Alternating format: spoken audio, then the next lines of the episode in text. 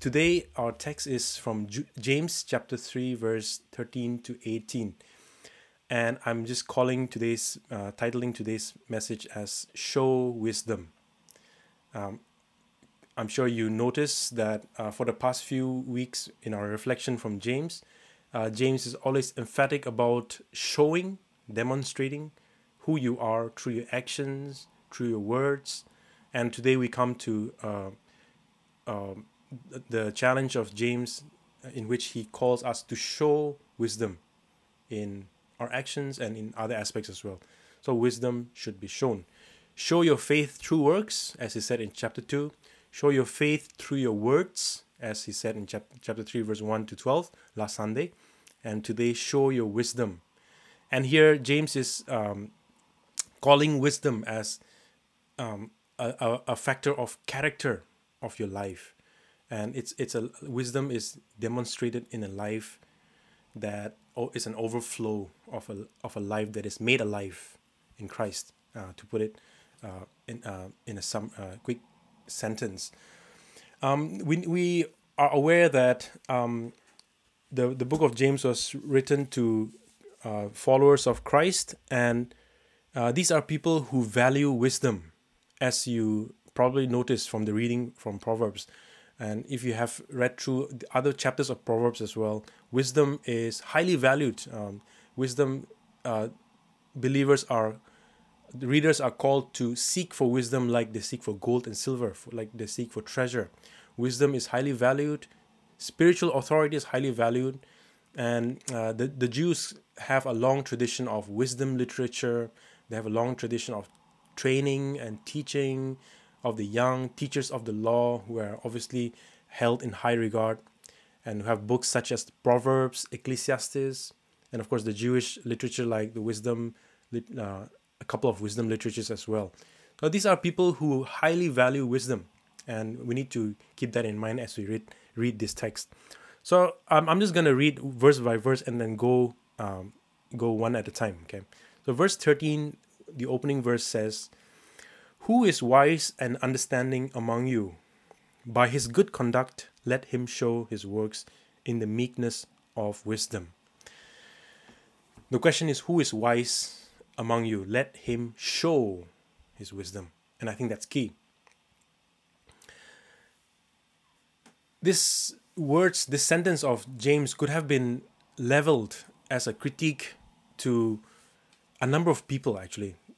And in the context of the book of James, um, uh, just as a bit of a background, it's worth exploring some of the things that was going on in order to understand what James was getting at here. Uh, this critique of quote unquote wisdom and understanding could have been towards any of the number of proponents of people who claim to have wisdom, who claim to have authority. Uh, for one, there were this sectarian early Christian and early Jewish Jewish sects um, who were teaching so-called secret knowledges, right? And today we know them as the prototypes of Gnostic teachings, uh, who supposedly had secret and divine wisdom that God revealed to them in, in secret, right? And these groups of uh, leaders were eloquent. They were speaking of um, uh, mysterious, esoteric things that really sparks the imagination, I suppose. Speaking of angels and spirits and lights, you know, and uh, Hellenistic mysteries and all these exotic, exotic things, I could, uh, so to say. Uh, they're speaking of apocalyptic things, um, revealed knowledge, and they were uh, quote unquote experts. They were esoteric teachers. These were those were one of the group of people who were claiming to have wisdom, claiming to have authority, and were confusing the people who believed in Christ. On the other hand, there were these false teachers, so to say, who had cultic following. Um, and if you know anything about uh, cult groups or these kinds of uh, leadership, uh, there's usually spiritual bullying that happens. Um, I'm not sure if you've watched or read any uh, documentaries or accounts of these kinds of cultic groups. One one of the characteristic is that there's always some kind of spiritual bullying, in which uh, the the people who are the congregants are are they feel like they can't get out. They want to get out and and they feel like they know that something is wrong, but they're they are kept there. There's spiritual oppression, uh, of course, at the expense of the people. The the leaders have their own personal ambition. They were holding on to these people for their own gain. Uh, they were putting them in fear, and so these there, there were these false teachers as well, along with the the sectarian, the gnostic teachers. And on the other hand, uh, um, there's probably more more groups, but I'm just gonna talk about three groups here. The third group eh, are the zealots, the more politically driven folks who threaten to break the community by bringing in elements of uh, politics, they're creating strife and division in the community. And of course, there was the uh, group called the circumcision group in Jerusalem that uh, caused a lot of problem that is explored in Galatians. Uh, they insisted that since Jesus was a Jew and you believe in Jesus now, you must become a Jew. You must put on the Jewish culture. You must adapt and adopt to the norms and methods of worshiping according to the Jews. Rules and regulations of the Old Testament should be strictly followed by Christians. And so there were these zealots, there were people who were zealous for uh, a certain thing. And so there were these groups of people, groups of uh, schools, so to say, that were proponents of wisdom. If you try, if you understand what I'm trying to say here, these were there. They, they were, uh, they were uh, claiming to be wise, claiming to have understanding, claiming to have authority, and it is, uh, of course, the other zealots who were insisting on uh, the nationalism, they're riling up people, creating divisions uh, in in the in the church um, uh, in the form of political partisanship, so on and so forth. Right. All these people were propo- proponents of wisdom and authority. James says, whatever the claims are, their true wisdom must be shown and must be demonstrated in their character and in their good conduct, as he says in verse 13. Their wisdom must be shown, it must be demonstrated. And, and James goes on to talk about false wisdom and true wisdom that comes from above. So let's explore what he says about false wisdom.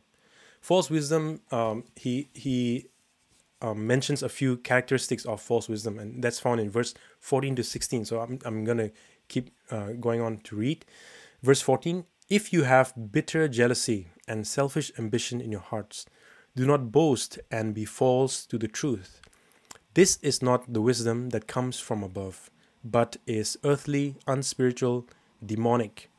For where jealousy and selfish ambition exist, there will be disorder and every vile practice. A lot of words, a lot of uh, characteristics that are given here, and I think it's worth um, exploring some of uh, these uh, few characteristics that are mentioned here. Uh, James says that if we, if the leaders or if people are characterized by jealousy and by selfish ambition, they cannot be. They, they don't have true wisdom. They don't have true understanding, and in that case, their claims of authority and wisdom are only lies and boasting. And as we know by def- by definition, boasting is um, is against truth. It's not truth. It's not wisdom, right? So the the first word we see in verse fourteen is, if you have bitter jealousy, and uh, it it seem it would seem that uh, the readers of James, uh, in the Christian community, there there there there seems to be a, a lot of accusations, a lot of falsehood hurled at each other among the Christians, and this so-called wisdom that they had, instead of leading to good conduct and good behavior. It was puffing up the people, the Christians. And this goes against the very definition of wisdom, according to James. Uh, envy became the feature for many, for many who are in the church. In fact, uh, apparently the word eritheia that is used here for bitter jealousy uh, is a philosophical term that Aristotle used uh, to, to define the self seeking pursuit of political office by unfair means. So that's a, a, bit of a technical term, but in all that to say that it's about envy, selfish ambition, right? To get ahead, to climb the ladder, so to say, by unfair means. Climbing the ladder, there's nothing wrong with that, obviously, but it's by unfair means. And so that's the word that's been used here bitter jealousy. if you have bitter jealousy and selfish ambition. Selfish ambition, of course, we know that there's a problem. Uh, and I was reminded of the time when the disciples of Jesus were arguing among among themselves behind behind the back of, in the back of Jesus. Who is the greatest? Greatest? Who is going to be the greatest in the kingdom of heaven? Uh, that is selfish ambition. And Jesus, of course, was uh, totally amazed that they were even having that conversation. He said, "That's not the conversation you should be having. You should. That's how the world thinks. You should be different." Uh, but I'll, I'll come to that later. So the problem seems to be that these self-styled leaders and self-styled uh, schools of uh, people who claim to have wisdom and authority, they think that they they are endowed with superior wisdom and understanding, and they were dividing the church according by their by their teaching, um, by misusing the tongue, uh, and they were causing a, a, a breaking in the church. And this seems to be not so uncommon in the early church because in Romans 16, 7 to 8, 17 to 18, Paul also uh, says a similar thing to the Christians in Romans. He says, I urge you, brothers and sisters, to watch out for those who cause divisions and put obstacles in your way that are contrary to the teaching you have received. Keep away from them, for such people are not serving our Lord Christ, but their own appetites. By smooth talk and flattery, they deceive the minds of naive people.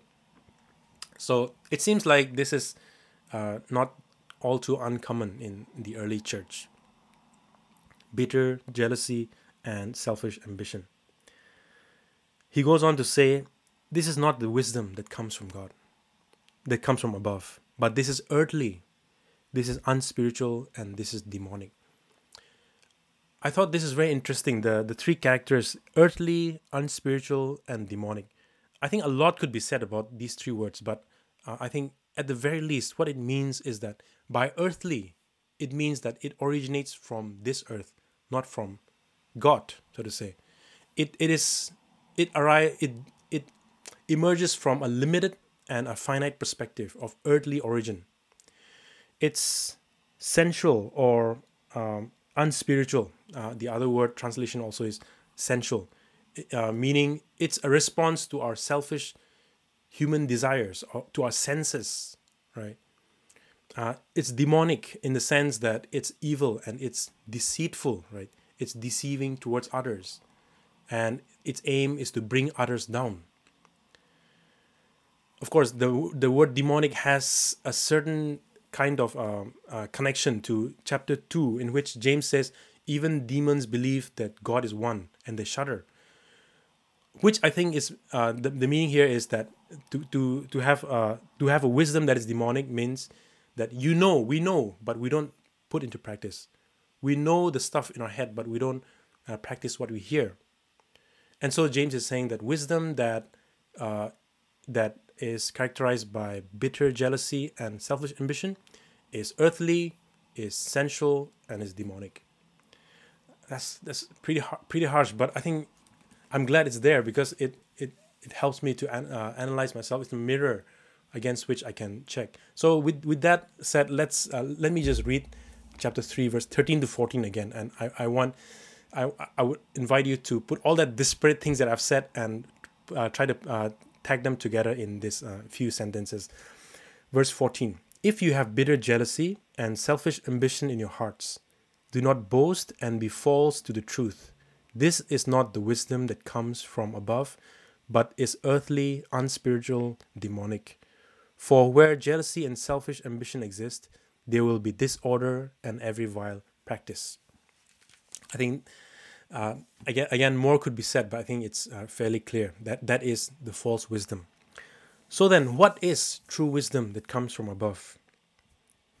Verse 17 The wisdom that comes from above is first pure, then peaceable, gentle, open to reason, full of mercy and good fruits, impartial and sincere. And a harvest of righteousness is sown in peace by those who make peace. Firstly, it's wisdom that comes from above. It comes from God. This wisdom that we ought to be seeking, which Benjamin read, right off us, to, to seek wisdom uh, as we are seeking for gold and silver. This wisdom comes from God. It originates from God.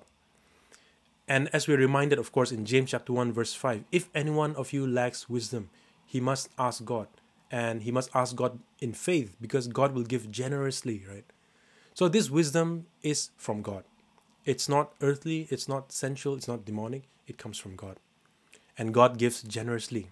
Uh, again, um, just a, a reminder to that. And this wisdom that comes from above is first of all pure. Pure meaning it doesn't have a hidden agenda. There's nothing, there's no twisted desire behind that wisdom.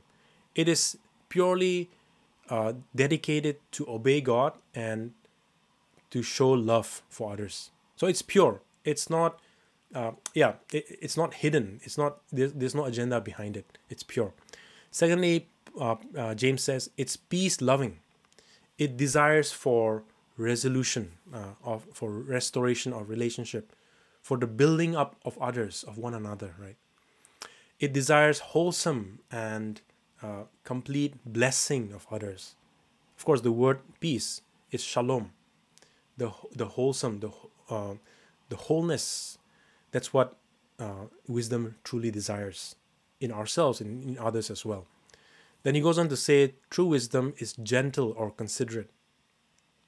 It it uh, it uh, embodies moderation and level-headedness. I think gentleness is often misunderstood because some people tend to be more quote unquote gentle than uh, than others, and it's uh, often it's misunderstood as a matter of temperament. I don't think it's about temperament. I think it's about being willing to reason, willing to react and respond correctly to what's happening around us. Um, it's a, it's a question of moderation, right? And he goes on to say that true true wisdom is open to reason. Uh, others put it as submissive. Uh, uh, true wisdom submits to one another, to serve one another, right? But not just that, to be willing to learn from one another, to be willing to be corrected by one another. And I, one thing that came to my mind as I was thinking about submission uh, last week was that one of the ways in which we can be submitted, submissive to one another is also by being submissive to be loved by others. Uh, I think in our uh, in our world, we close ourselves up. We don't submit to somebody else. Uh, we are willing to help others. We are willing to give to others, but we are not willing to be loved, to be to receive that same grace and love. And I think being submissive one aspect of being submissive is to be willing to be loved by others, to be willing to be embraced by others. Um, it is also open to reason. Uh, it listens. It considers others' viewpoints. It it is open to the perspective of others, and I think I'll just uh, limit this uh, by saying, open to reason means the the true wisdom listens, is is uh, open. It open to what they can learn from others. Uh, true wisdom is full of mercy and good fruit. Uh, again, such a beautiful description, right? Uh, how wonderful it would be for someone to say that you are full of mercy and you are full of good fruits, like a good tree that uh, is always self giving. Evidence of health and self giving, isn't it? To, to be full of good fruit. And again, that's a description of uh, wisdom. All of that to say, true wisdom does not play act it's not putting a show. It's genuine. It's single minded. There's no falsehood in true wisdom. And I think uh, what all of this crystallizes down to is that wisdom is to live, to speak, to act, and to view others from the single minded intention of obeying God. Uh, to serve and submit to one another for the sake of our wholeness, for the sake of their wholeness, and to be made perfect in the life of faith. I know that's a terribly long sentence, but I couldn't put it any more simpler than that. And I think that is the goal of a life of wisdom. And again, uh, in such uh, short sentences, James paints uh, such a beautiful image. In verse 18, of course, the image of harvest. Um, as we sow in uh, peace, as we sow righteousness, we also reap righteousness. And of course, the flip side is also true, right? Uh, when we sow bitter ambition, when we when we sow jealousy, when we sow double mindedness, we cannot expect to reap righteousness. We cannot expect to reap um, peace, right? And so James reminds us that whatever we are sowing in our life and in the lives of each other, we are also going to reap. Um, when we sow peace, consideration, gentleness, sincerity in promoting peace and wholeness in one another, James says we will reap righteousness as well. So to conclude, we are reminded in James chapter 1 verse 5 if anyone lacks wisdom he should pray to God. He should ask God because God will give generously. And when we think of that that uh, verse in this context what is wisdom? We are we are told here that wisdom is what God gifts to us. It's a God it's God's gift to us. Uh, it's something that we need to ask and pray for in in our lives. Wisdom is something that we aspire for in our lives because it is the enabling and the exercise of a life of faith. Wisdom is the true reflection and the manifestation of who we are in Christ. Wisdom is the overflow of life through our life, the life of Christ through our life. And wisdom, essentially, wisdom from above, is lived it is not just talked about, it is not, not just um, idealized in our mind, it is lived, it is manifested in a life that is truly made alive and enabled by God.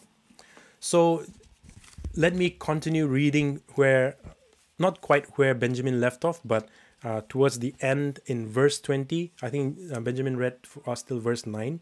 I'm going to read from verse 20 and let this be our response and um, how do I put it? Let it be words to us uh, that Scripture is telling us uh, and challenging us to seek wisdom with all that we have. So, uh, Proverbs chapter 4, verse 20 to 27. My son, be attentive to my words, incline your ear to my sayings. Let them not escape from your sight. Let them uh, keep them within your heart, for they are life to those who find them, and healing to all their flesh. Keep your heart with all vigilance, for from it flow the springs of life. Put away from you crooked speech, and put devious talk far from you. Let your eyes look directly forward, and your gaze be straight before you. Ponder the path of your feet, then all your ways will be sure. Do not swerve to the right or to the left. Turn your foot away from evil. Amen. I'd like to give the time back to Betty and we'll continue to sing.